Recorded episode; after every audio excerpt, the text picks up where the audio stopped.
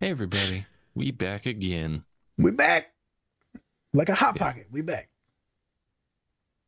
I'm Spencer, and that's our licensed clinical therapist and uh, hot pocket enthusiast, Nazir. Hello. Okay, uh, to moving on then, and of course we have our special guest today. She's a licensed clinical therapist. Welcome back, Vicky. Hey. Here she goes. Just went full black woman on us. Thank you. Appreciate that. You No masking here. Hey. It's like, all right. I like a Hey. chocolate. We're not on an episode of Martin. Let's move on. Oh Uh, my god. Hey, I like Martin's. this is a different spectrums podcast.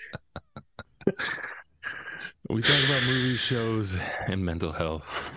We also have some laughs, so don't take us too seriously. Or do. Whatever. Uh, don't forget to also to run up those likes. We'd really Mm. appreciate it. Mm-hmm. Yes. Everyone likes a good thumb. Moving on. Today, we are talking about the show Watchmen. I'm going to dive a little bit deeper into what the show is after the clip, but the clips that we are watching today um, have to deal with trauma, uh, masking, rage, um, and even generational trauma to kind of go with that, with the trauma. Um, so we're going to be taking a look at a couple scenes.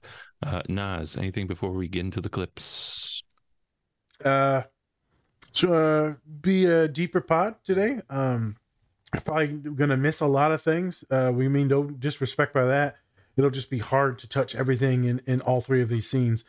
I want to do multiple scenes in this one. Uh so we're gonna do our best to therapize some stuff, talk about some stuff, do some historical stuff. Uh, I'm not really sure where the pod will go. I'm excited about it. If we left something out, folks, you got more questions, shoot us a thing in the comments. We'll get to it. Other than that, let's have a good time. Check out the scenes, folks. It should uh, uh, trigger warning, but there's going to be a lot of racial violence in it. Um, so there's going to be some killing in it and racial violence. Trigger warning for that. Prepare yourself for that, uh, and then we will go from there. So uh, follow us. Much appreciated. Subscribe down below. Uh, we're gonna get to the ad, and then we'll talk about merchandise and, and donations and all that. We'll, we'll talk about that after after the commercial for crack chicken. All right, like that. let's get to the scene. Whoop whoop. Whoop, Just whoop. get to the scene. Whoop whoop. All right.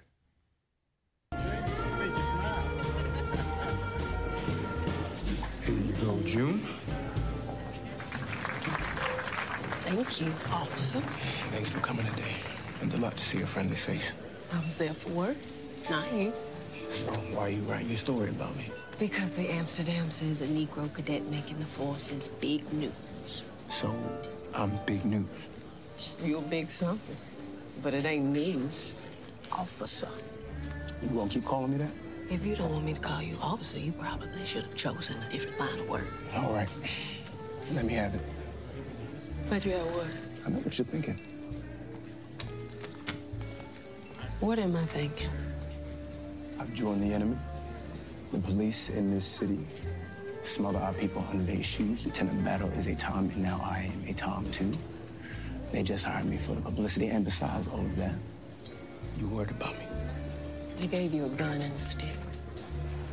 That's what I'm worried about. What you're gonna do with them? Because you are an angry, angry man, William Reeves. I'm not angry.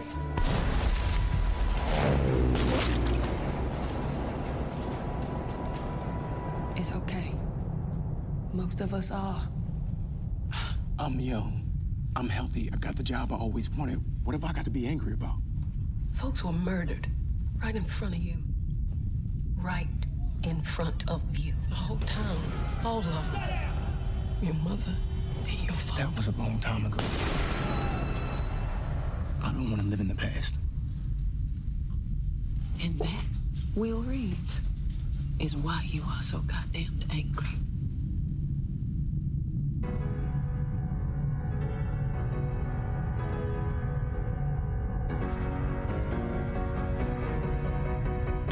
Flown away.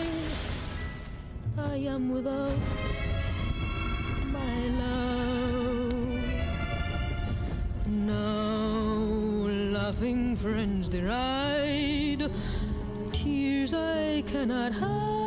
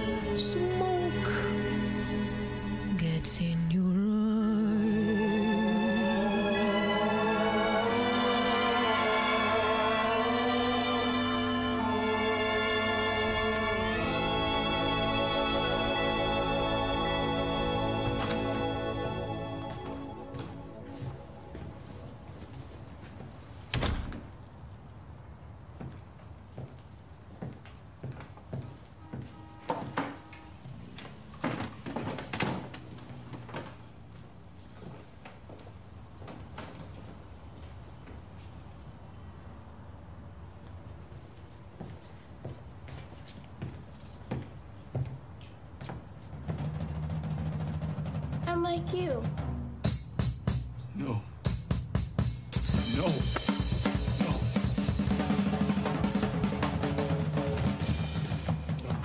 Stop! Daddy, please! Stop! No. No. No. No.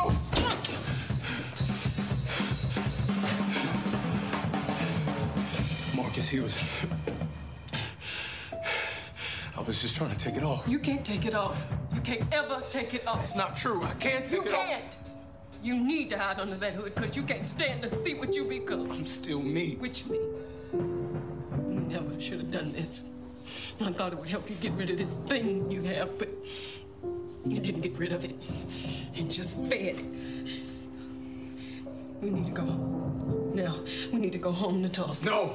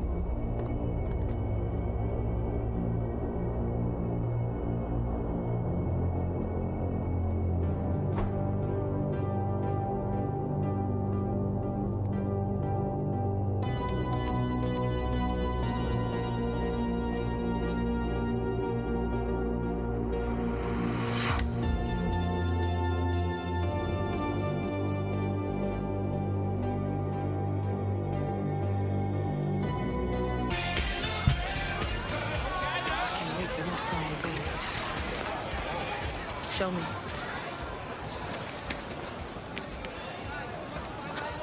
I told you she was gonna try. That you did. Please let me see it. What did we tell you last week? And the week before that? I have to wait till I'm grown up. People who wear masks are dangerous, Angela. And we should be scared of them. Why?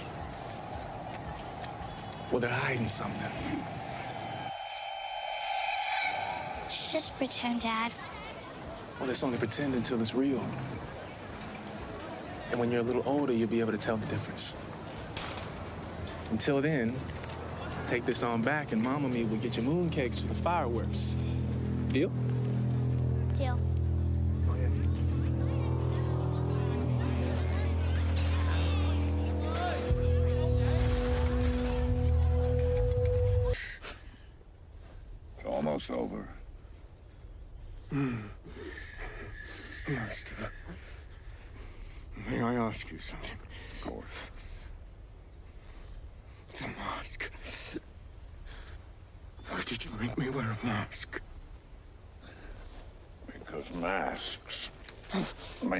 Cruel. That's what you wanted. For me to be cruel. I had eight years to kill. Having a worthy adversary helped keep me sane. Was I, Master? Was I a worthy adversary?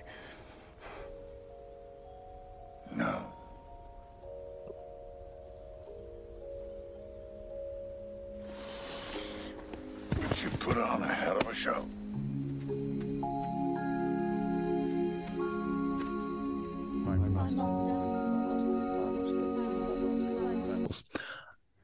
And we're back again. We're back. Yeah. One more time. Uh, so this show is uh, based off of the graphic novel of the same name, Watchmen. Uh, it's also technically a sequel to the movie that came out in like 2009. Um, yeah, and uh, so it's all about these vigilantes um, that uh, and so like in an alternate uh, timeline, right, of like America and in even in like the movie and stuff like that um dr manhattan who's like this big huge entity who uses his powers to like grow and do all these different things. He helped like the us beat vietnam in the vietnam war and things like that which kind of cuts to one of the scenes that we're going to watch a little bit later. Um so it kind of starts all the show starts in tulsa oklahoma uh, in the 1920s during the uh, Tulsa uh, massacre, which um, during the time in Tulsa, Oklahoma, it was all about black businesses. It was the Black Wall Street, and um, all these uh, white supremacists or just white people in general came into the town and literally killed all most of the people that were in that town in Tulsa And burned all the Um, buildings too. They, they demolished yep. everything. They made sure that uh, that they didn't want black people to do their own thing, even though Yeah. it's like, hey, want to have separate, but you know, at the same time, we're not going to allow you to be better than us. So, bye bye. Um, and so that's where we meet Will. Um, he's a young kid who um, luckily survived um, escaping uh, the Tulsa massacre. Um, and then he also has this little child with them, and then she grows up, and I believe they got married together. I think that's the Yeah. same kid. Yeah. And so what we saw in the clip was um, Will and his wife, I forgot her name, um, and they're talking about how um, he is now a cop and actually able to um, uh, one sec. Um, Will was actually talking about how um now he's a cop and now with his wife she thinks he's more of like an uncle tom now more of like a figurehead more than actually going to make change um and things like that and so um then he gets beat up by his own cops like his own cop uh companions and uh they almost kill him Yep. they tie a noose around his neck Yep. Looks like they're about to hang him and then they cut him down as like a warning. Um and then from there he uses um that and starts to wear actually a mask. And so um he becomes a vi- like the first vigilante himself um called the hooded justice. And um so with that he um when he becomes a hooded justice instead of you know just being a black superhero he has to mask himself because people will probably try to arrest him kill him things like that. And probably you know it, he saved a white woman so i'm assuming if you know he's just a black guy trying to save her that probably went a whole da- a whole other thing. Yep. um and so then he starts to put on um, white makeup around his eyes so that people can't tell that he's a black man underneath. Um, then kind of going from there, he actually also finds out that he's, you know, he's gay, and that's a whole other type of masking as well that's going on. Um, and even Yep. like when the superheroes that starts up this whole superhero league or vigilante league, um, just uses him um for once again just being like a face of something. So he's doing he's dealing with that in two areas. Uh, um then kind of skipping forward um there's this whole um secret organization called uh cyclops. Yes watch out for cyclops. Um and they're this pretty much this white supremacist group that's um undetected. And they use film to hypnotize black people into getting angry and beating each other and killing each other essentially Yep. um, to even make even more white supremacist propaganda i guess um, Yep. then kind of going from there so then we find out that um, will and his son are all um, connected to Angela, our main character from uh, from now period in the timeline. So um, we see that uh, Will make sure that his son doesn't become a vigilante like him and hide those uh, hide who he is underneath a mask or anything like that because he sees the anger that's in him and he doesn't want that for his kid um, even though it's probably already done. Yeah. so uh, kind of going from there then we see um, going to the future where uh, angela is um, is actually grown into like a little kid now. Um, they're in vietnam and um, right after the war ended. And um, her dad doesn't want her watching any type of vigilante or people with masks on because they always have something to hide. And then that's where we kind of get into another um, iteration of that generational trauma um, from his father, his trauma, then being passed along down to his kid, and then now he's passing that along to Angela. Yeah. whole lot of things here but and then we skip to um the end of the kind of the backwards episode where um she angela was taking these pills called nostalgia. So all throughout the episode she was taking these pills called nostalgia seeing all the like these traumatic memories of her grandfather and what he had to go through. And then that's why you kind of see her flash in between the scenes. Um, and then kind of at the end of the episode we see him using that hypnosis um, on this uh, police captain who's also a klansman yes part of cyclops um lot to go into there but what do y'all think of uh, the scenes let's go with vicky since it's her first time watching what do you think of the scenes Um, I'm glad you gave it a breakdown because you know I, I haven't watched this show. Uh, I have to add that to my list. But um, I thought it was interesting that um, Angela is it? Yeah, yeah you the know, daughter. she can kind of bounce back and forth and relive some of these experiences that her family has had. Um, but inevitably, it's like she's being traumatized herself, you know, and reliving Correct. their experiences. So that kind of ties into the generational trauma um, and how a lot of that affects a lot of um, people of color um, and how those things aren't dealt with, how we kind of um, experience those things in our daily lives and our bodies.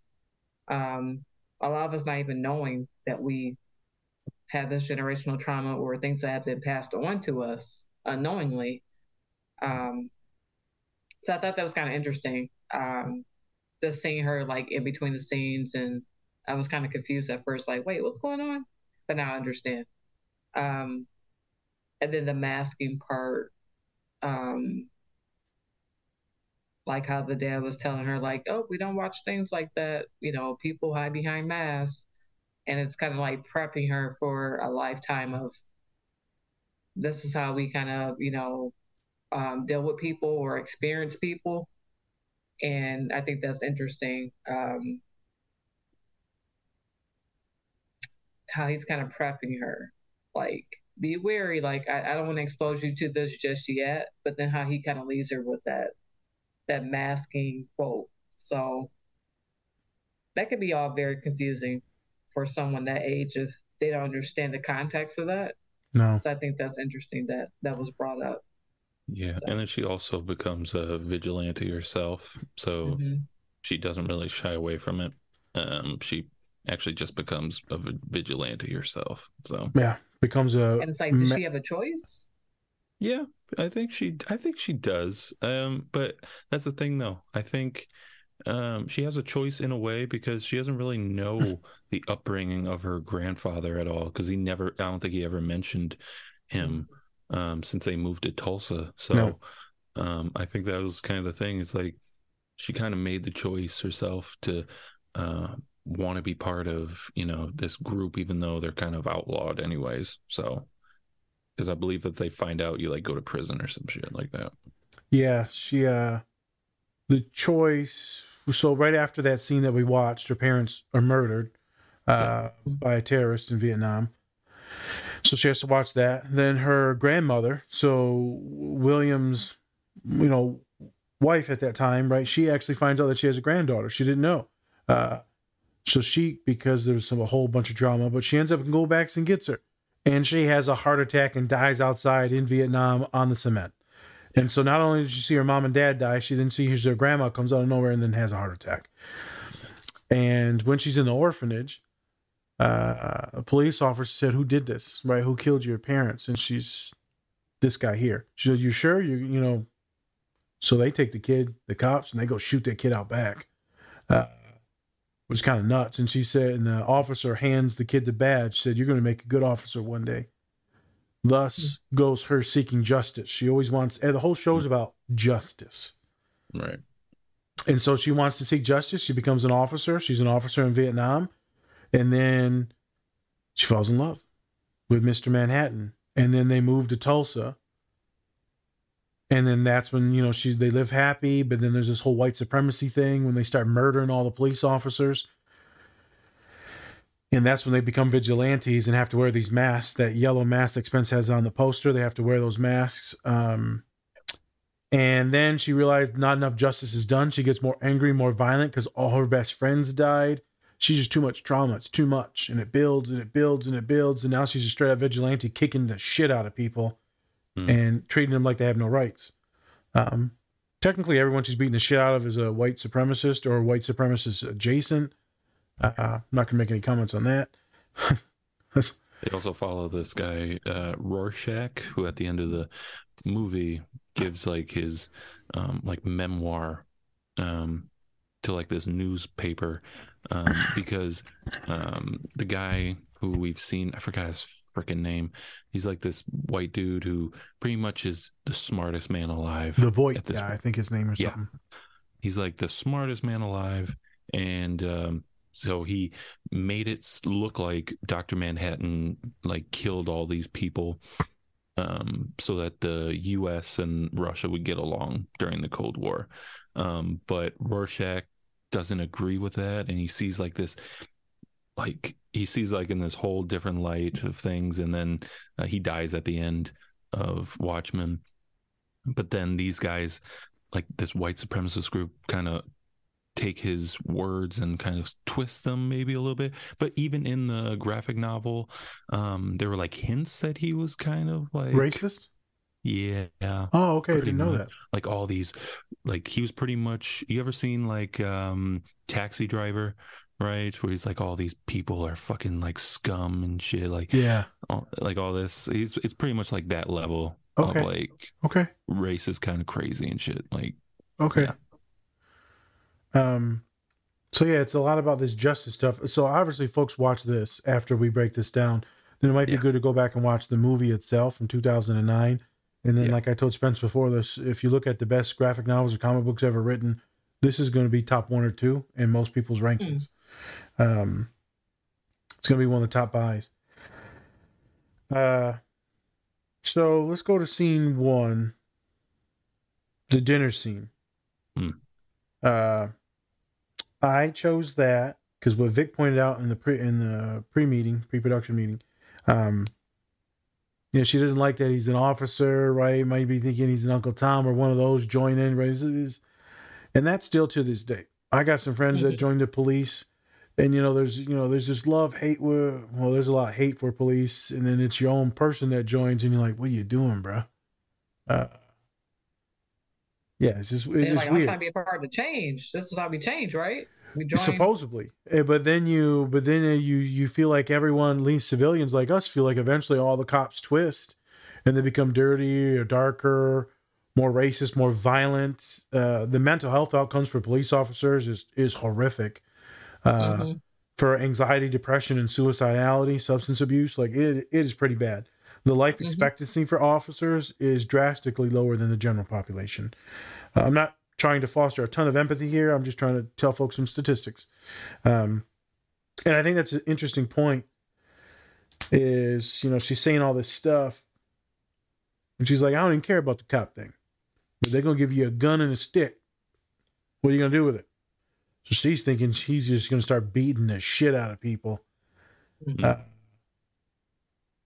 i'm not going to lie i feel like some officers do do that now. The power and control they get the mask which could be that the badge and they get that protected immunity stuff and they could they can do, Do what they want. Uh it's pretty scary. And so i brought that up because I, don't remember what movie it was. I was watching a movie or a show one day, and a black dude goes, uh, well, "I'm Mexican and Arab, grew up in poverty, father in prison, mother abusive and drunk." Um, and the, the dude goes, "I'm just so angry. I'm so fucking angry all the time." And then the person goes, "Why?" I don't even know why I'm fucking angry. This is just who I am at this moment in time. This is all I know is anger. It's like Jesus. I related to that. I don't even know why I was angry sometimes. Um, Hmm. It's not like the Hulk anger. It's it's more of like a in your DNA type of anger, hostility, resentment.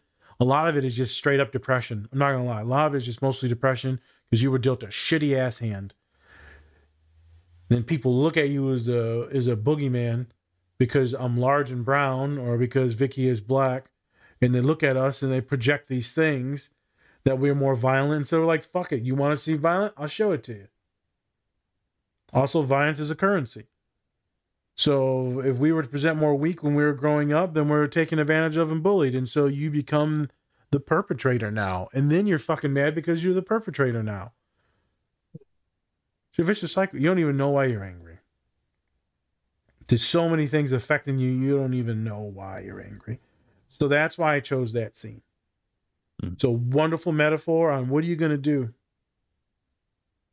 Uh, I'm going to say one more thing and then I'll pass it to Vic.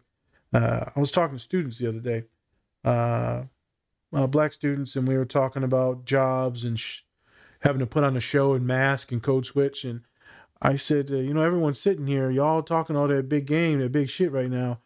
I said, a lot of y'all about to sell out as soon as you get into them interviews. And they said, we ain't selling out. Okay. Well, money talks. You ain't gonna be saying all this sideways shit and colloquiums. Like you're gonna do exactly what I did. And I don't. I hate saying this because I I want you to be able to be authentically you. And also, I know some things will have to be changed, and then you'll be able to be more you later on. Well, I ain't doing that. I said, okay, wait and see. You think the world has really changed? It hasn't. You think the people in charge and doing these interviews are like you and I? It is not. Mm-mm. Mm-mm. They ain't, they ain't ethnic names uh, on those rosters. So I think some of them might took offense to that. But I remember I took offense when my professor said you need to act white and you need to talk white. A black woman, she said you need to do these things to protect your family. And I was like, what the fuck? Hmm. I just, just And thought I could. right. She was right. And I was like, fuck it. I thought it was. I was just trying to read and write. She's like, no, you need to act white too. what the fuck? Uh, When I do So- interviews, go ahead. I wear a wig. I don't wear my natural hair. I wear my natural hair now because I've been wearing that for almost going on three years. You got some But I now. guarantee, looking back, I wore a wig to this interview to get this job that I have currently, because my natural hair is just not a, it's not attractive or appeasing for what I do. it's politicized. Uh, Mhm. Hair, clothing, language is politicized into being congruently white. Um, and so I thought this was a good scene to tie many different things that f- affect many different people. And so today is not an autism uh, related podcast. Today is more uh, trauma and race based uh, podcast. Um, uh, yeah. So Vic, in that first scene, if you can remember it, they're at the dinner, right? I was watching your face, and you were watching them talk, and then you saw how he had those flashbacks, and he saw the K- the Ku Klux member like shooting people, and you're like, "What the?" F-? You're like, "Jesus," because they're just eating dinner, and then there's these people getting murdered. Uh, what went through in your mind? I'm I sure confused, um, but what was going through in your mind at that time? Um, I wrote, so I wrote down like this scene, the Black Hood, like, um, just the history of of KKK. You know, their version of justice and what is right. It was still disturbing. Like whether it was a, a white hood or a black hood, it was still disturbing to watch because you just think of um, the violence behind it, behind the mask, and what it stands for. Um,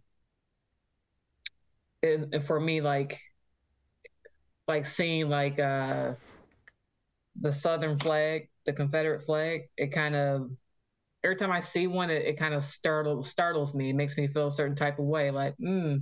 And I live in Michigan, I see it quite frequently um, in a lot of areas that would be considered rural. And I'm just like, I don't know how to feel. And I, I don't live in the South, but when I see one, it, it, it makes me kind of aware of my surroundings and I pay more Facts. attention and more alerts. Like, you know, I have to be cautious of where I'm at and my surroundings. Um, so when I seen the that scene where he was wearing the hooded mask, it was just like, ooh, like what did sir, what are you doing? You a little confused here? Did we forget our role or who we are? Um so it was for me it was kind of disturbing to watch. Um and it, it kind of startled that Confederate flag sensation. Like when I see one, it, it's a very uncomfortable feeling because for me, I interpret that flag for having a, a different meaning. Yep. Just like I interpret the the white hood and the opposite of the white hood, the black hood having the same meaning. You know, racism, injustice, Yeah. um, people being murdered, violence, all all of that. Either one of you been to the uh, Martin Luther King Museum in Memphis or no? You know, So when you go in there, right, it's gonna take you through a lot of history, but the first the first bit of it is like full regalia uh, of the KKK, and those things are fucking creepy looking because it's you know it's full regalia, it's full life size, and they're on like a mannequin. It's it's pretty it's pretty gross. Um, interesting thing. One, this is one of my favorite museums because it's intense, and then you see people crying outside, inside. It, it, it's it's intense. Um, Pop, Pops was broke down outside of it pretty bad. Um, a lot of a lot of nasty memories to those things. Um, Spence, Hmm. and then I'll have you lead us through the rest of the scenes. You're the one who wanted me to watch this probably two, if not three years ago, at least. Uh, Mhm. uh, do you know when it came out or no? Yeah, 2019. 19. Okay. Okay. So it was. You probably wanted me to watch it during the pandemic, I would assume then. Was it? Might have been. It might have Could- been before. Might have been 2019 because it was 2020 when the pandemic hit of spring and I was looking for stuff to watch. Might have been like yeah, a little bit before. Might have been a little bit before. Yep. Um, because we definitely weren't even nowhere near talking about pod stuff. Any specific reasons why you were like, you should watch this? You knew I was kind of nerdy. You know, you knew I was social doing social justice stuff on campus. Yeah, I mean, honestly, it's a great it's a great show to really kind of um showcase things that are not really talked about. Um because honestly, it was really my um introduction to the Tulsa massacre. Honestly, Okay. I didn't even know that shit was like a real thing. I was like, "Does this actually fucking happen?" Um, because they don't teach that a lot in uh, anywhere. Um, uh, we did get to see um, a little bit of what happened in the African American Museum in Washington D.C. Um, they had a section there for the Yep. Tulsa massacre and things like that. But um, I thought it was just an interesting, um, interesting show um to watch uh for that and then also kind of the they play with like the still the subtle um racism that goes on it's not always that um you know in your face Overt. sometimes yeah it's not overt. Sometimes it's a lot of the times covert. And so like we saw with the uh, police chief in the beginning of the show he was actually he acted like angela's friend um and like yeah she's amazing. Like she's great and stuff. And then you come to find out he has a fucking Klan robe in his closet right? And it's like you never really know like who is who. And i think You that's and that's the thing. And like and people want to say like oh you like hate the police and stuff like that? It's like well yeah because you don't know who you're going to get at that time. You don't know if you're going to get somebody cool. You don't know if you're going to get somebody who's going to be trying to goat you into uh doing certain things. Um so that then you could be arrested or shot at that point. Um Yep. so i like the way that the show did it. And also i just loved uh watchmen uh the first in the movie um because i never really r- read the graphic novel um and so yeah i mean i thought it was a fantastic um kind of switch to um how they kind of uh, made it like a the movie into a you know a tv show even though i think the movie's like two or three hours long I It's think like three hours. really- Yeah. it's like it's really long because I uh, um the guy who made um uh Justice League, I believe he did that movie as well. I think so. I his name. The Snyder guy? Uh, yeah, it was Zack Snyder, I think, who did the movie. Yep. Um, and so I thought it was just a great um way to show, and I loved how they brought in um race into the show. They did it very well. Um, yeah. yeah. I mean, it's matriculated in almost every scene, every story, Yeah. every plot. I mean, it's so nuanced in trauma. Uh, first, like I told you, first couple episodes are slow, and then I'm like, I think it was by episode four or five, I was like, what? Yeah. It's like you're just I was like, I trotting like the- I just like the fact how they like, you know, you never know what's going to happen next. There's so many twists and turns. You're like, this, what's this old man doing by this hung police fucking captain or whatever, you know? And then just find out that, you know, he knew all along what was happening. Everything. Yeah. Is intense. Uh, okay, yeah. So, because me and you were just starting to get really get to know each other then. Yeah. And then I was doing some social justice work there. And so, yeah, right. We were suggesting movies and all that. And so that's where it was made. I finally got to it recently and I've been wanting to get to it. It just, it just took, takes a while when I'm busy. Yeah. The last two years doing a doctorate has been a fucking grind. Uh, I, I finished technically all my homework. Nice. It is You're done. As done, of- done? after this this past week yesterday after we did one pod i was done after we did the one pod with spence and then we did the next with serena i was done done and so now i just You're have a present i'm done i just have one presentation to pass which is easy for me presentations and then i'll be dr zerka next wednesday Nice. Dr. Zerka. Oh my God. oh my I'm god excited. oh i'm super excited I'm, dr I'm zerka happy for you. oh it's awesome i appreciate it What are you doing to celebrate? Wow. Oh goodness.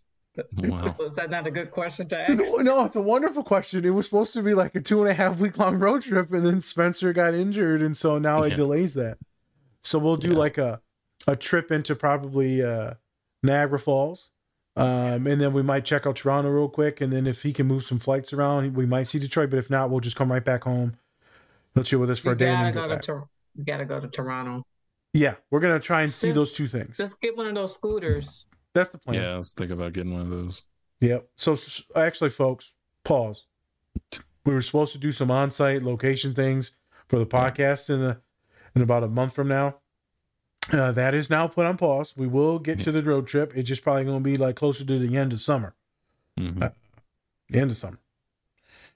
But uh, yeah, there's some things I got to clean up the house and fix up the house. Uh, looks like Big Nas might be coming into that big job I told you about a couple weeks Yeah. ago. So uh, things are going pretty fast. Um, Mhm. But back to the scene. It's intense. Vic, I, I recommend that you watch it. Uh, I do. I think you would really like it. Um, So we got the second scene, which is with him seeing the kid. And specifically, I chose this one because you see, technically, we're not going to show it, but he kills all these white supremacists and kills all these all these people, and then lights everything on fire, destroy the evidence, and you see him watching everything burn. And then, boom, there's a flashback of him watching Tulsa burn when he was a child. And then it goes back to the thing, and he's just sitting there in it, kind of not even basking. I think he's just kind of traumatized in the moment of what he just did and what just happened because he snapped.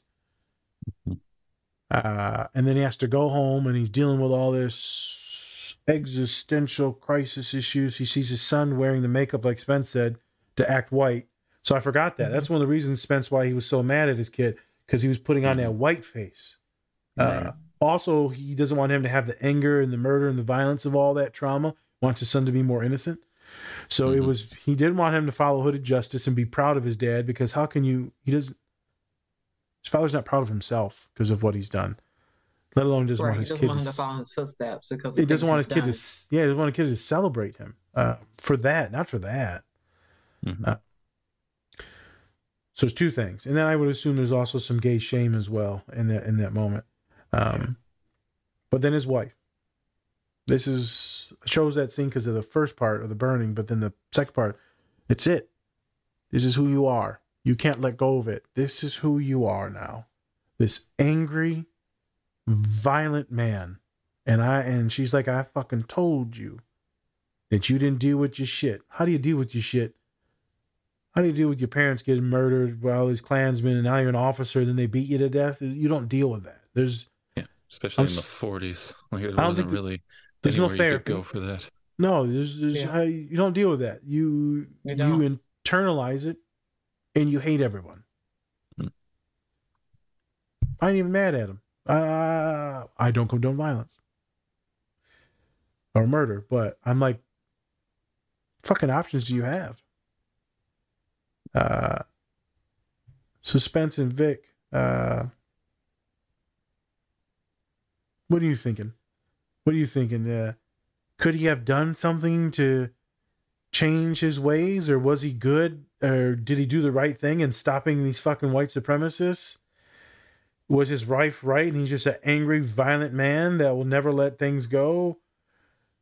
Could he have gotten services or help? I have no idea. I believe that he played the cards that he was dealt. Yeah, I don't think he could have done anything um because the system that he was in hasn't it, it wasn't going to change with him there because they didn't even take him seriously. Even the other cops didn't take him seriously. So he can't really do justice um like in like the quote unquote normal way. He can't really do anything like that. So he brought into his own hands. Now it's tough because it's like they're literally distributing ways for people of color to be like kill themselves, like kill each other. So it's like you have to at that point do it. But I think he probably, I think he turned his anger into something good, but that doesn't mean that he was obviously he wasn't proud of what he did. Um, so it's like. I, there was nothing he could have done, especially in the 40s. Like, what are you you going to do? either Who are you going to talk to about this? You Who are you going to talk to? exactly and like like you mentioned like the times there's no resources back then for black people. And then how now it's kind of um just kind of reiterate like he became this vigilante he was dealt with the cards he was given. So it's like he he tried to wipe out the bad i guess as much as he could but you can't wipe it all out you know? No. so um it was a difficult time back then. Um but it all in all it's a i want to say it's good that we have shows like this because what if we didn't have a show like this? Spence may have never stumbled upon this history you know? Yep. um it's good to have shows like this because i feel like a lot of this content's not being taught in in the schools and history's being erased so. You making up a valid kind of serve a, a good purpose and teaching moments. Valid point because uh things are being taken from schools, and maybe some people will agree and won't agree. I feel like you listen to the pod, then you might agree with this statement. But there's being stuff taken out of libraries and schools, and and uh, I mean, people might even hate me. Uh, even some of my students I mentor, you know, they don't like some of these critical race theories. They don't even know what the hell it is. They just hate it and demonize it. They don't even know what feminism is. That these are feministic uh, frameworks. They just hate it. Um, and they don't even know that my dissertation is based on feminist framework called critical disability theory, not critical race theory. Uh, and you know that type of stuff might not be taught in schools. And all it is is talking about the intersections that bring us to who we are today and all of our experiences gender, race, sexuality, uh, economic status, all the intersections of you being a child, a parent, a mentor, a student, an athlete, like all of these affect your daily choices. So every, every single second, one thing, 50 million things are affecting what you do and what choice you make. And so these theories break down those things and when, and they help you see things in a more equitable way. So just, oh, this person's fucking depressed or this person's angry or because they were poor, they're just going to end up in jail. No, no, let's talk about all the other intersections that what maybe leads them in the pipeline to prison. Um, Mm-hmm. I bring this up because this type of stuff may be frowned upon uh, very soon. It's frowned upon in many areas now because everything is politicized. Uh, you can't even let people read shit now to make up their own opinions because everyone thinks that you're indoctrinating people. If you watch this pod, I'm sure they're fucking thinking that we're indoctrinating you, we're diagnosing you with autism. Me, you watch this podcast, me and Spence, you know, we done shot you with, we stabbed you with autism. Well, I don't know what. Condone violence. I do not condone a stabbing, but if But you know what? If you're stabbed with the tism, you're stabbed. That's it. Spence, my dad said he watched the pod, and it was the one where me and you you said yeah, one of us had like the tism radar, and you Yeah. and, and we hit up the we, we did the temperature thermometer on the head like Oh, yeah. tism. Dude, Uh, Biggie just left. I'm still here. oh, your screen muted. What? Oh, there you are. That's weird. Yep, I you're back. didn't, I didn't touch anything, but it did it. Okay. I'm on my work computer, so they're probably listening. Oh my god, Shut the it FBI. They're talking about black people again. Jesus. Get rid of that, Negro. Yeah.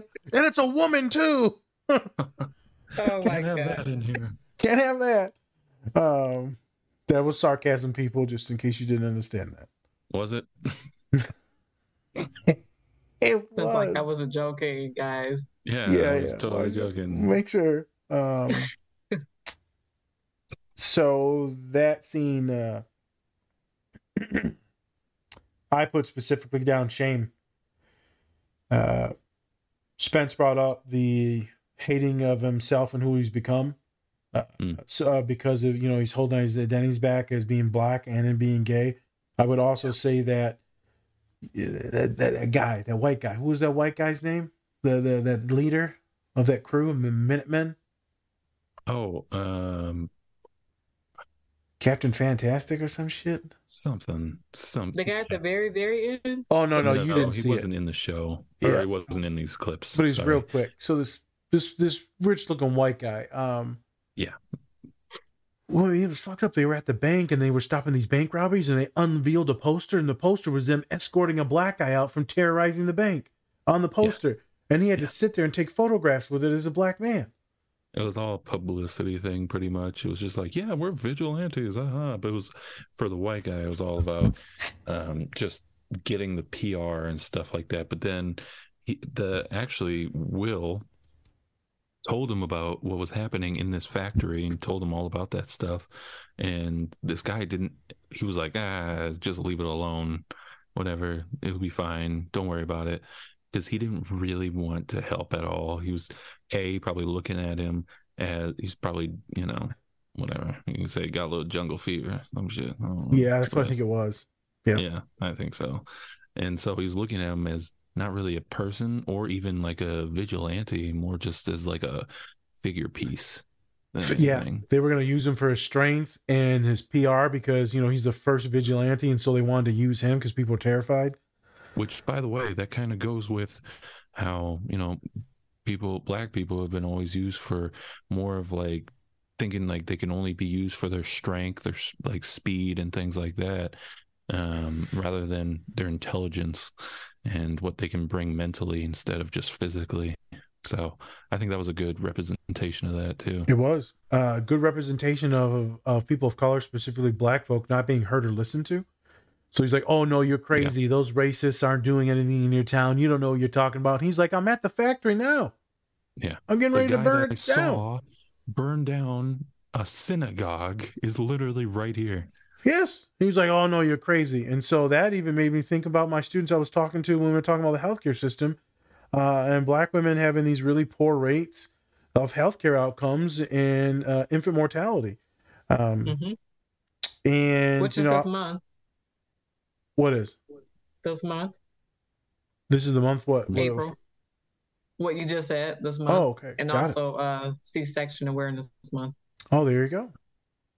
Some Um, and so I thought that tied together some things too, is people just aren't listened to.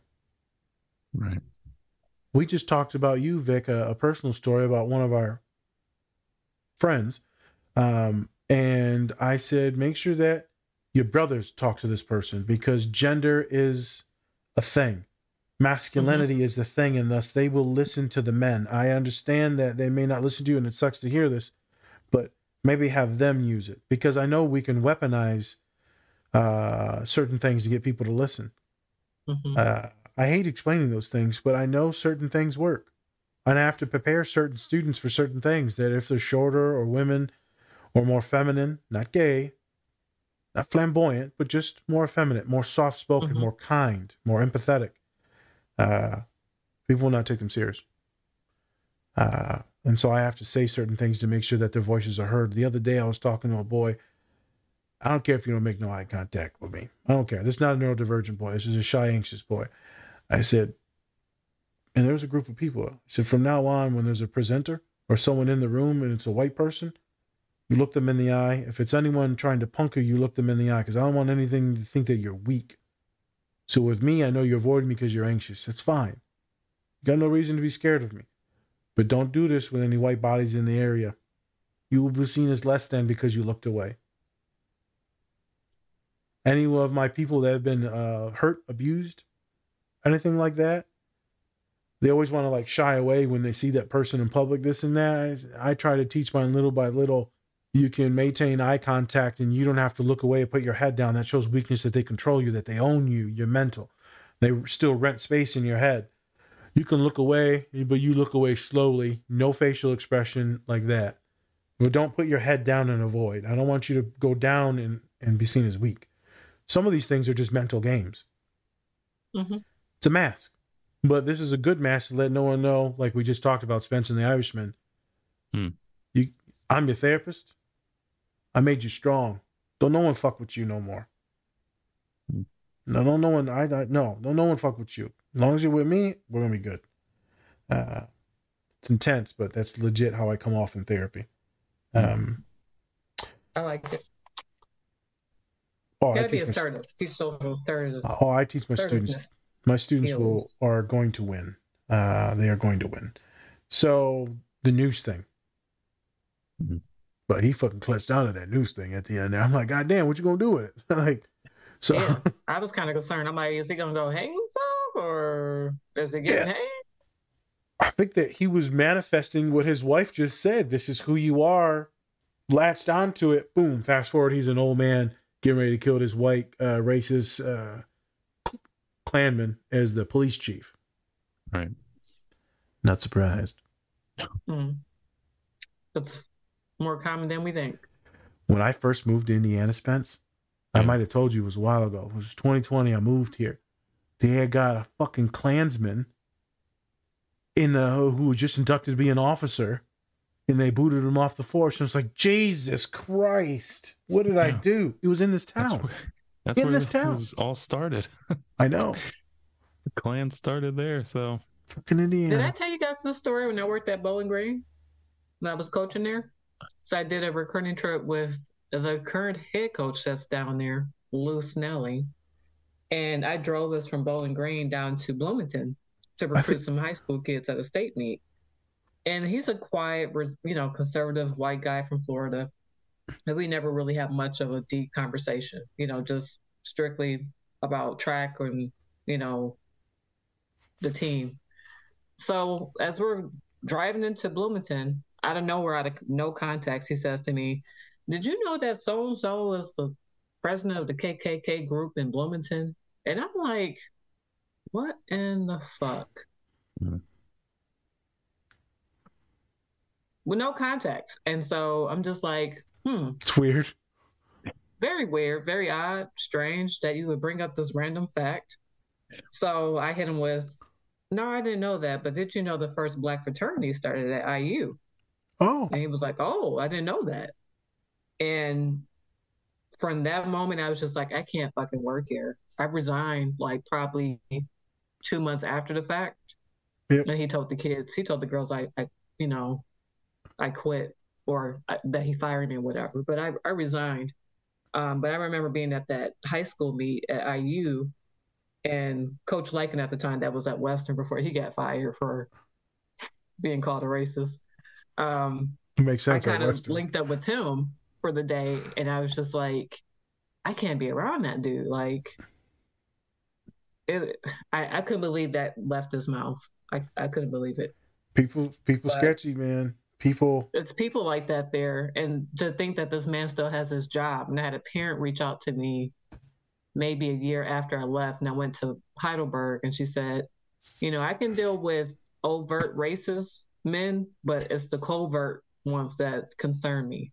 Because Mm. there was a girl on the team, black girl, she got a scholarship taken because she didn't go to study tables. Meanwhile, there was a white distance runner who stole something from Walmart and she was told to go and apologize. That is a big Difference. difference in punishment. Apologize to Walmart? I'm sorry. Yeah, that's a big difference. And so the the mom told me, she said, you know, I grew up in Kentucky. I was on a softball team. My coach, you know, he would have his KKK uniform in the back, and he'd give me a ride to practice at, at home. And I'm listening to her, and I'm like, "Are you fucking serious?" And she's like, "Yeah, like it was no big deal. Like I knew who he was. He wasn't hiding who he was. It was just Oh, that's who he was, and you know, he was a cool guy at practice and afterwards he dropped me off and he'd go to his meeting. And I was just like mind blown, like, what? Right. But she was saying, you know, she's like, I, I don't like these northern states because you don't know who you're dealing with. You can't see who these people really are. Once again, these masks, right? Well, I mean, you So- can't, literally couldn't see him because he was wearing a fucking Klan mask on his Yeah. face. So.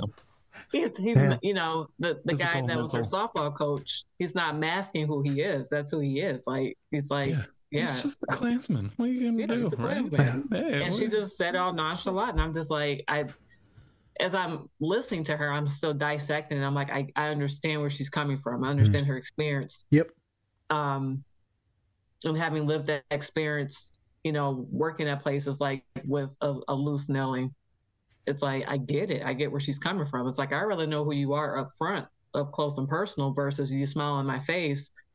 Like oh you're doing a great job but really i hate your fucking guts. Like it, it's real out here. And a lot of people who aren't black or persons of color they don't understand that until they've had that lived experience or had similar experiences to know what that is like. So when you guys kind of you know we talk about the masking it, it can go both ways whether you're a person of color or whether you're a person that's not True. a person of color you could be wearing a mask True. Oh yeah, we all wear masks. Me and Spence have talked about it in almost every pod about neurodivergent masking and assimilating and fitting in and Mhm. social anxiety. But this is a different type of masking.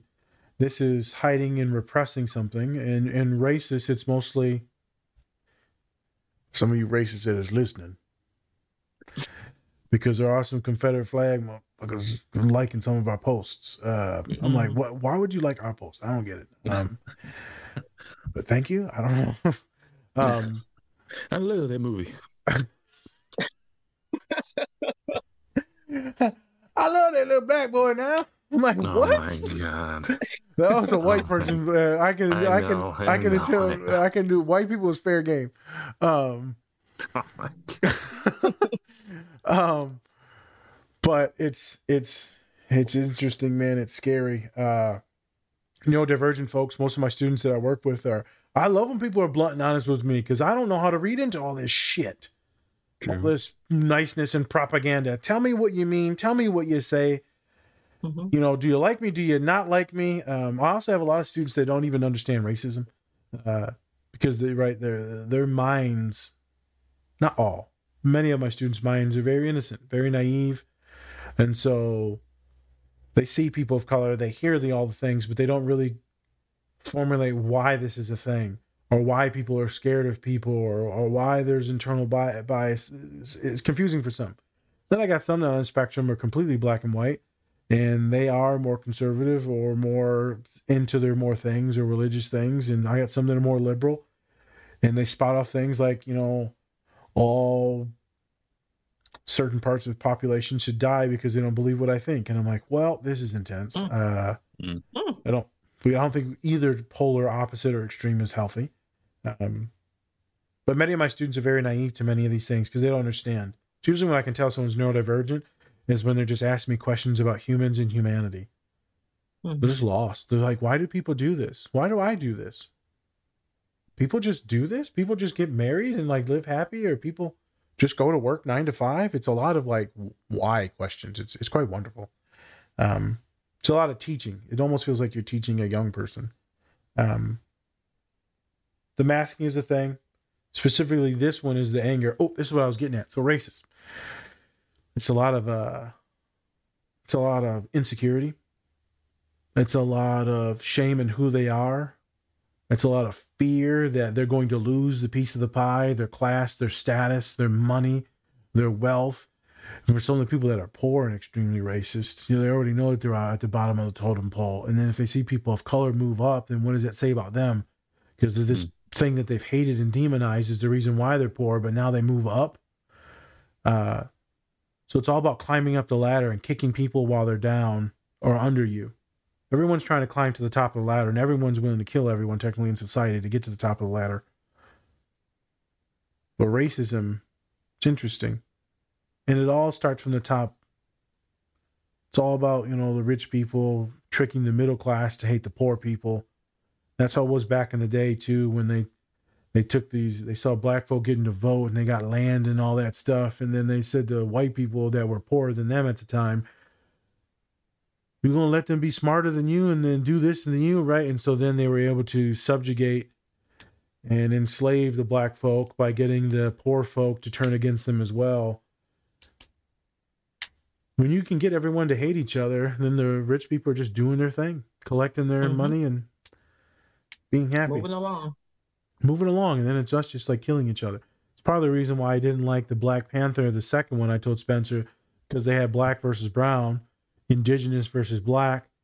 I'm like, okay, and then it's all instigated by white people. I think the French at that time, uh, and the Mhm. Americans. In the beginning.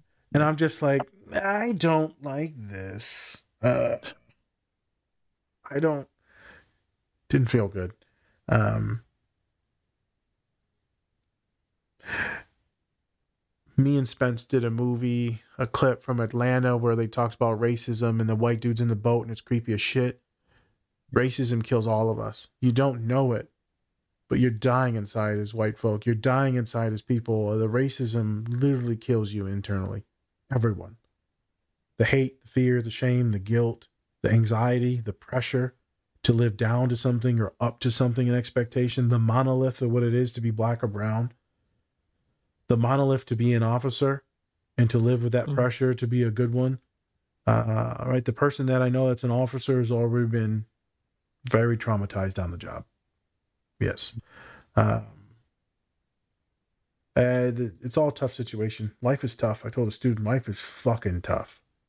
hmm And then to hold these marginalized identities, it's it's it's fucking insane. And Spence, he's black in the forties, already traumatized and gay. Fuck. Yeah, he's got a lot of a lot going against him Yeah. in society. Yeah. Thank God he wasn't like uh, disabled or like a woman at the time, and he would have the superfecta. Like Jesus, you're just making me wanna just Making me want to hate you, man. Jesus Christ, I wasn't gonna say it. I know. Uh, So let's move over, get away from the symbolism and the metaphors of the noose, holding on to it, anger, and all that. Let's move into part three. Uh, that little girl plays hmm. Angela, is the cutest fucking girl I might have ever seen in my entire life on TV. She's the daughter in This Is Us. And I literally just hope she stays that size like her entire life. But I know this isn't true. Some like reverse steroids. Just be like, shh, stay. Yeah.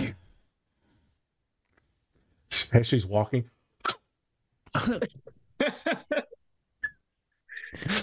You got the Benjamin Button disease, or but you don't get old. You just stay young. Peter Pan. Yeah. Oh my god. Um, it's a good story either. Uh, she's so cute. Do you watch This Is Us, Vicky, or no? I don't. Okay. I watched a couple episodes. I have to watch it from the beginning. It's, It's- kind of like it's like Grey's Anatomy. It's like if you don't watch it from the Yeah. beginning, you're not going to get it. And I'm a huge Grey's Anatomy fan, so it's like I'm gonna have to watch it from the beginning. So if you do want to watch it, you technically only need to watch like the first two seasons. You'll probably continue watching all of it, but the first two seasons is the heaviest stuff. Hmm. Um, but yeah, she's one of the daughters, and she's just super cute, super innocent. So then she's in this. The dad says that thing. We don't really have to therapize this a, a lot, um, but it's like a precursor. The dad's like, "Don't do this." Then boom, he has the flashback. PTSD is now in William's son. And it's the fear and anxiety, the shame, the guilt, all of it. You know, people in mass, dad was in a mass. We don't do that anymore. He was trying to be a good man and then he ends up getting killed. And then she ends up going into that justice. Yeah, justice. I don't know. Justice, maybe that's where we'll go. Justice is a weird thing. I guess justice is in the eye of, of the person. Mhm. Well, I'm keep hearing people marching, no justice, no peace. I also feel like there never is really f- a full conclusion or justice. Just because someone got murdered by an officer or something like that, okay, they go to jail. Maybe they don't go to jail. I feel like it's never it never brings back the person. It doesn't. And then the damage that is done by racists or politicians or people that do things or laws or owners or even if they get fired, the damage is already done. The people are already appointed. The life has already moved on. Legislation's already been passed. I feel like justice is a weird thing. Uh, I'll say this and I'll stop. I was talking to a student about thinking too much. Thinking too much. They're trying to solve everything at a macro level, and that shit is terrifying. It's going to be impossible to change the world, but you can change worlds within yours, and you can kind of move through that slowly. I was actually talking to one of the coaches that I was good friends with, um, and we are talking about how he's being wants to advocate for mental health, um, but he's in a situation to where it is not allowed and seen as weak and feminized, um, and so thus this is a big boy too, big strong boy and he's actually kind of getting bullied in some situations. And so I'm strategizing on who he could talk to, finding allies, this and that. And I'm hitting some roadblocks, and I'm seeing that he's trapped. Uh, I won't speak any further on some things. Um, and then I said, okay, I'm gonna have you do this with your athletes. You're not gonna hold a fucking seminar. You you can try and get some allies and talk to the counseling center and integrate some things in athletics. I want you to literally work out after because I've seen your workouts. They're fucking hellacious. Before you get into the lift, You'll do the warm up and the stretching. Then I want you to practice with them some deep breathing. Literally take two minutes, two minutes, and do a deep breath. And then I want you to teach them before every major set to focus on their muscles, identify their objective for the lift in the day, breathe, go, open their eyes and go. He said, Okay, I can do that. So I want you to do that for every warm up and whenever they hit their first set. I can do that. I said, that will increase mental health outcomes and they'll trust you.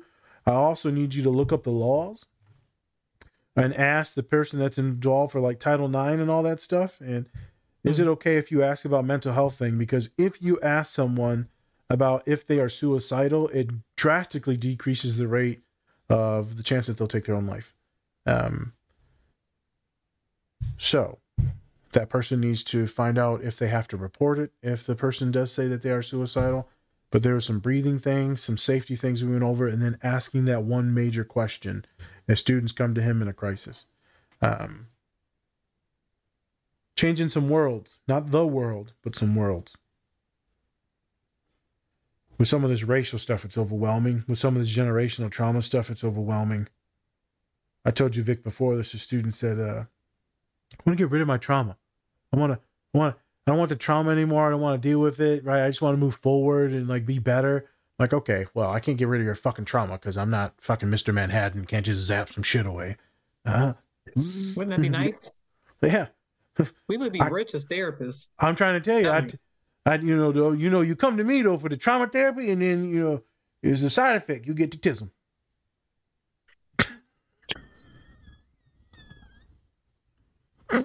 like, what the fuck? Serious note here.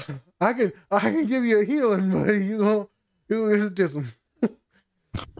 um, Jesus. Uh, I said, okay, let's change your nomenclature. Let's change the way you say this. I can help you with your trauma response. That's what I can do. You're, the way you respond to it and making sure you don't perpetrate this shit on other people. So, Vic and Spencer. Hmm. Anything in your life, you don't have to be too in detail. And I'm not looking at traumas. I'm looking at have you changed any like small trauma responses? Have you changed the ways that you've moved throughout life because of experiences? And you're like, I'm going to do better. Be- There's some things that happen. I'm going to do better. Whether it be things that happen with you or things that you've learned and watched, or maybe things that you're being a better person, a man and woman moving forward, a better mother, uh, Vic moving forward, a better friend moving forward. Um, we can't change some of these good and bad things that have happened, but we can change our reaction and our responses to them. So that's why I would like to finish off the pod. Then we'll talk about treatment and diagnosis. Um, What are y'all thoughts on So, this trauma response what- thing and growing? With that being said, me personally, um, going through cancer, divorce, um, change of relationships, whether that's family or friends, a lot of different change in dynamics and friendships, relationships. Um, I think for me, what I've learned over the last several weeks is letting go what people think of me, knowing that my story or point of view is not going to be heard or told, and letting people think what they want to think about me or what they think they know what happened. It's not my concern to be concerned about what other people think of me. Um, and I, I'm kind of at peace with that and not being angry, being this angry black woman and wanting revenge and all this stuff. It, it's it's too much effort. It's too much time consuming. Um, I'm at a different point in my life. Like I, I'm always saying, like I'm too old to be doing this. I have so many gray hairs. I, I'm not even kidding. I have a great eyelash. I have a great eyebrow here. I have grays all throughout here. I've gotten to the point like I have to just let things go and live my life and be happy. I, I can't worry about what other people are doing or saying. I think me as a therapist, I'm always preaching this to people, and it's like I gotta start taking my own advice, you know. Um, and not only that, like I'm gonna give Stephanie a shout out because she she really does give me the advice I need. And it's like, damn, like that was really good. Like she should be a therapist. it's sometimes like when you go through stuff and you have these blinders on and you hear things from other people or your your families or friends. And it's like sometimes you kind of just need to take a, a step back or take a, a deep breath and just kind of, you know, reflect and, and think like, okay, what is this really important in my life or can I let this go? Can like what's some can leave? You know, I, I got a lot of luggage or baggage going on. What's some stuff that I can let go that I don't need to keep taking or carrying on? Yep. So that's kind of where I'm at in my life, like just kind of like rebuilding my identity and what's important, what's not important, and letting go of things that serve no purpose to me. So Those gray hairs. that's kind of where I'm at. I hope that makes sense, and I hope that Does. you know my little personal disclosure helps someone along the way.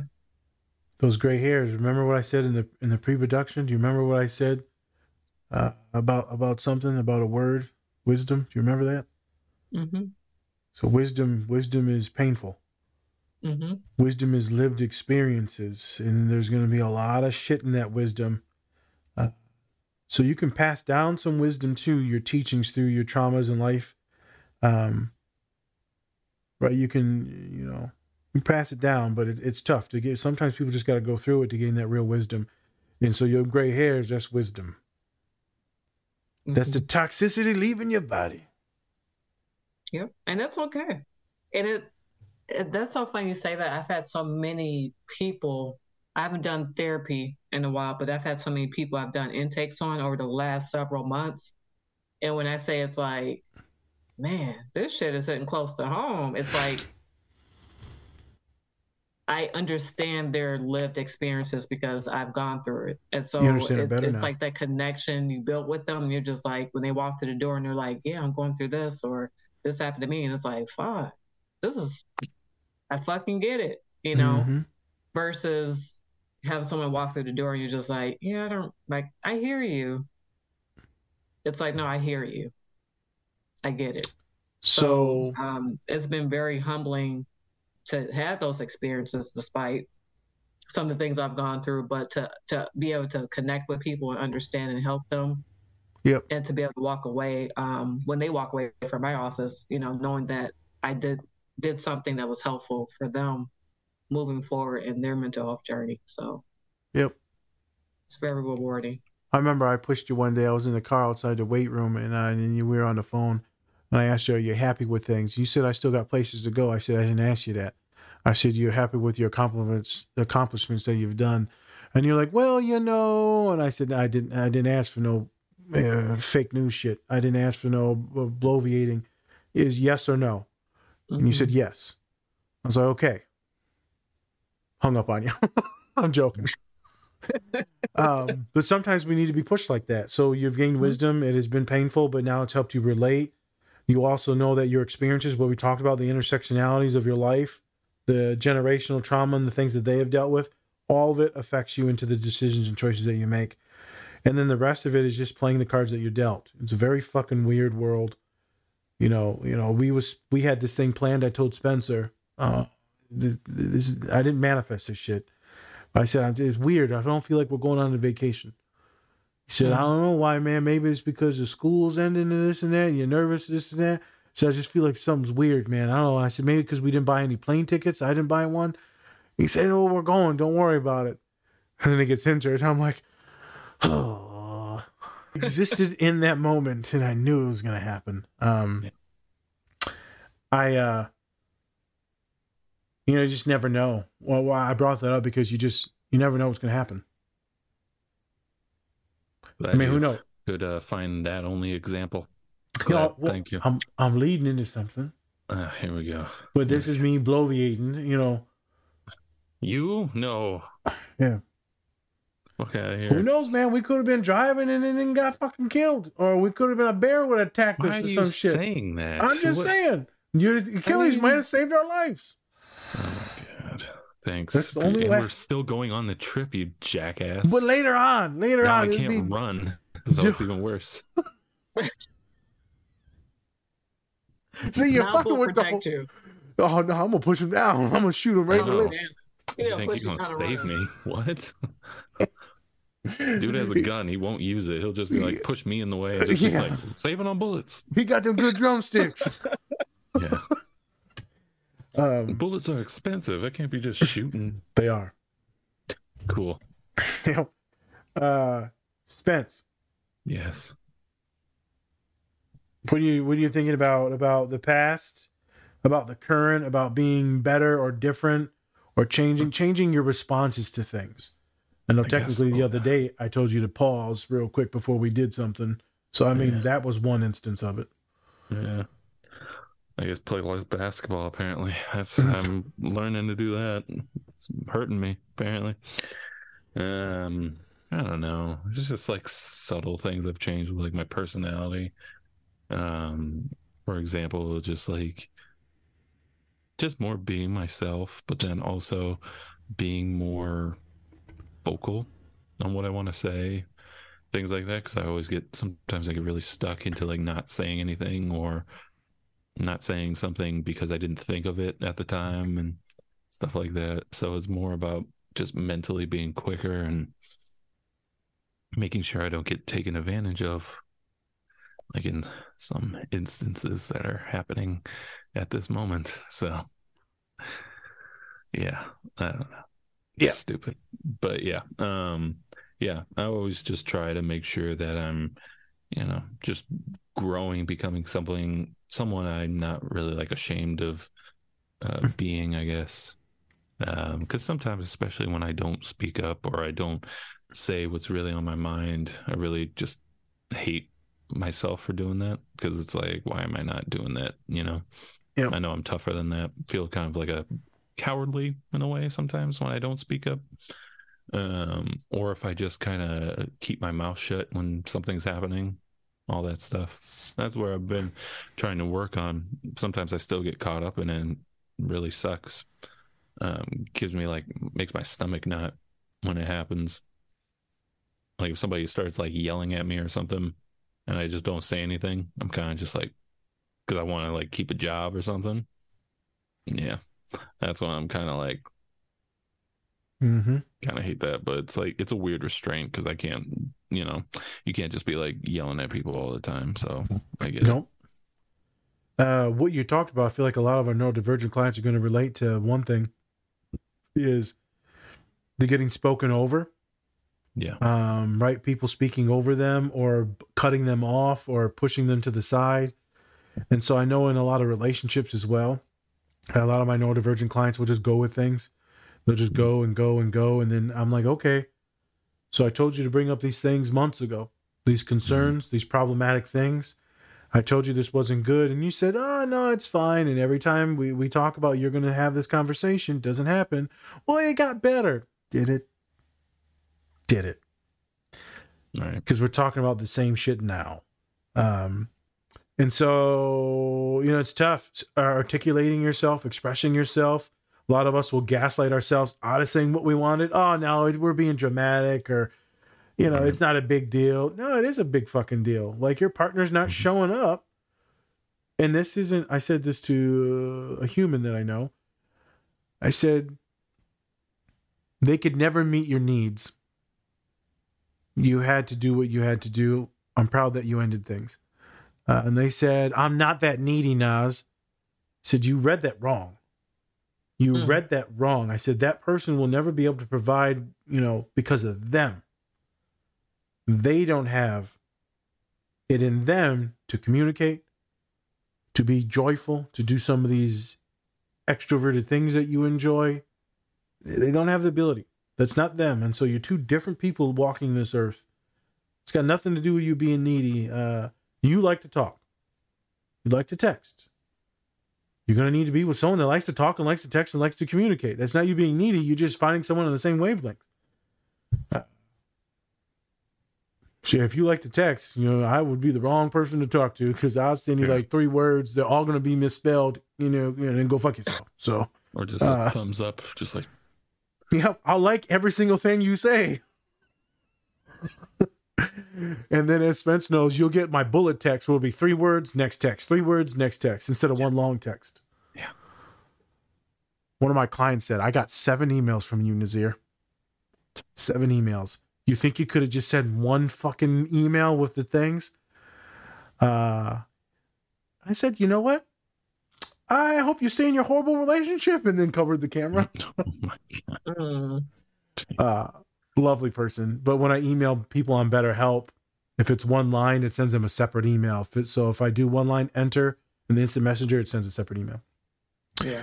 so spence i think a lot of people relate to that. It's hard to find their voice. Yeah. and i think that's what vicky's saying too though just different things. It's hard to find their voice.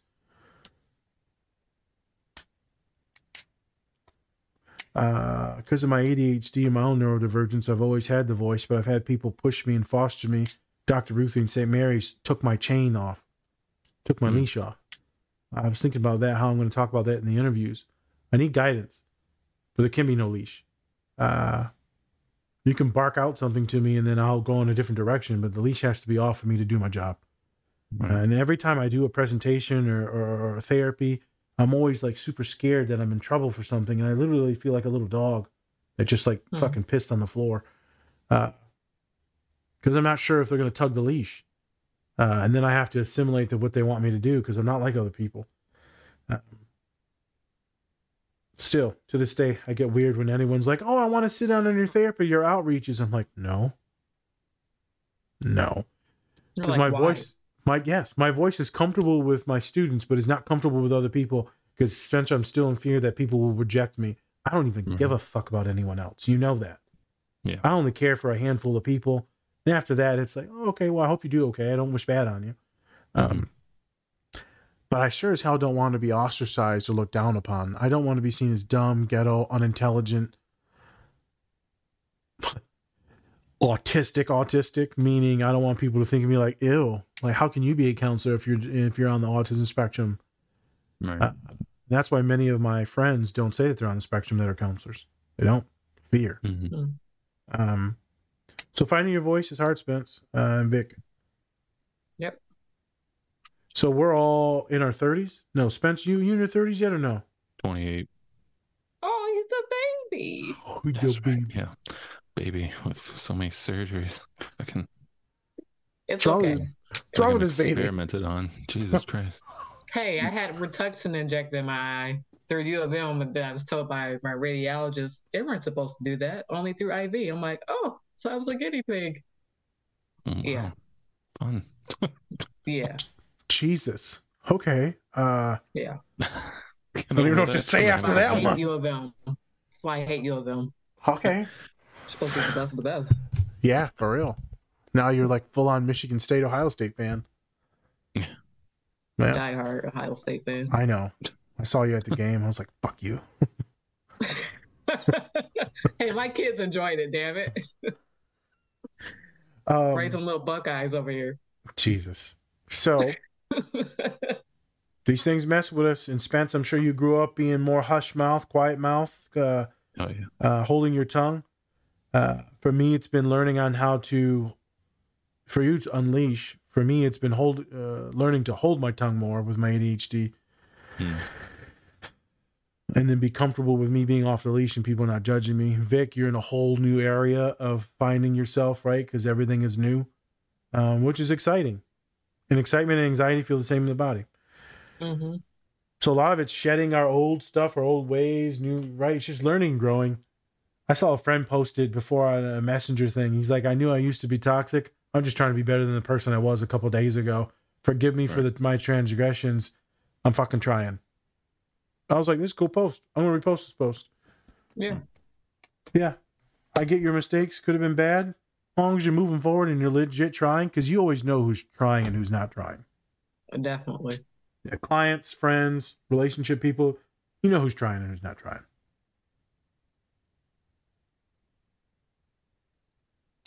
Uh, I did not put a diagnosis for him. It's pretty straightforward. Will Uh, all of them have severe trauma and PTSD. Uh, That's that's not hard. Uh, due to racism, due to death, due to violence. Uh, statistically, there's no way Will should have lived to 105. That's fake. Uh, he should have died very early. He probably in real life would have died at the police station when they tried to murder him. Um, but statistically, his cortisol levels would be super high. So him and the rest of his family have higher rates, all of them because of genetics, Disease. Heart disease, stroke, uh, diabetes, uh, like high blood pressure, can- all different types of cancers.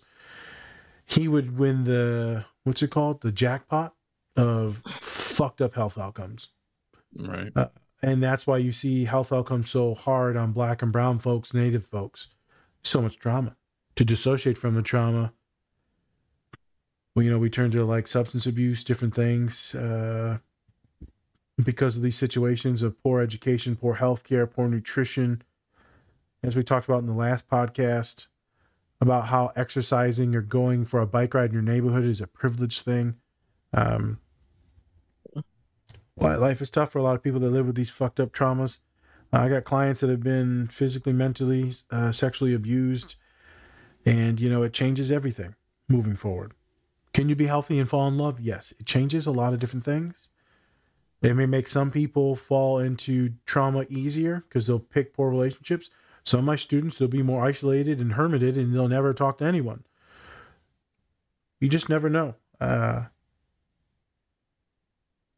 Yeah, you never know. I got one of those fucked up emails this uh, today from the weekend. I fucking hate weekends uh, working at a university.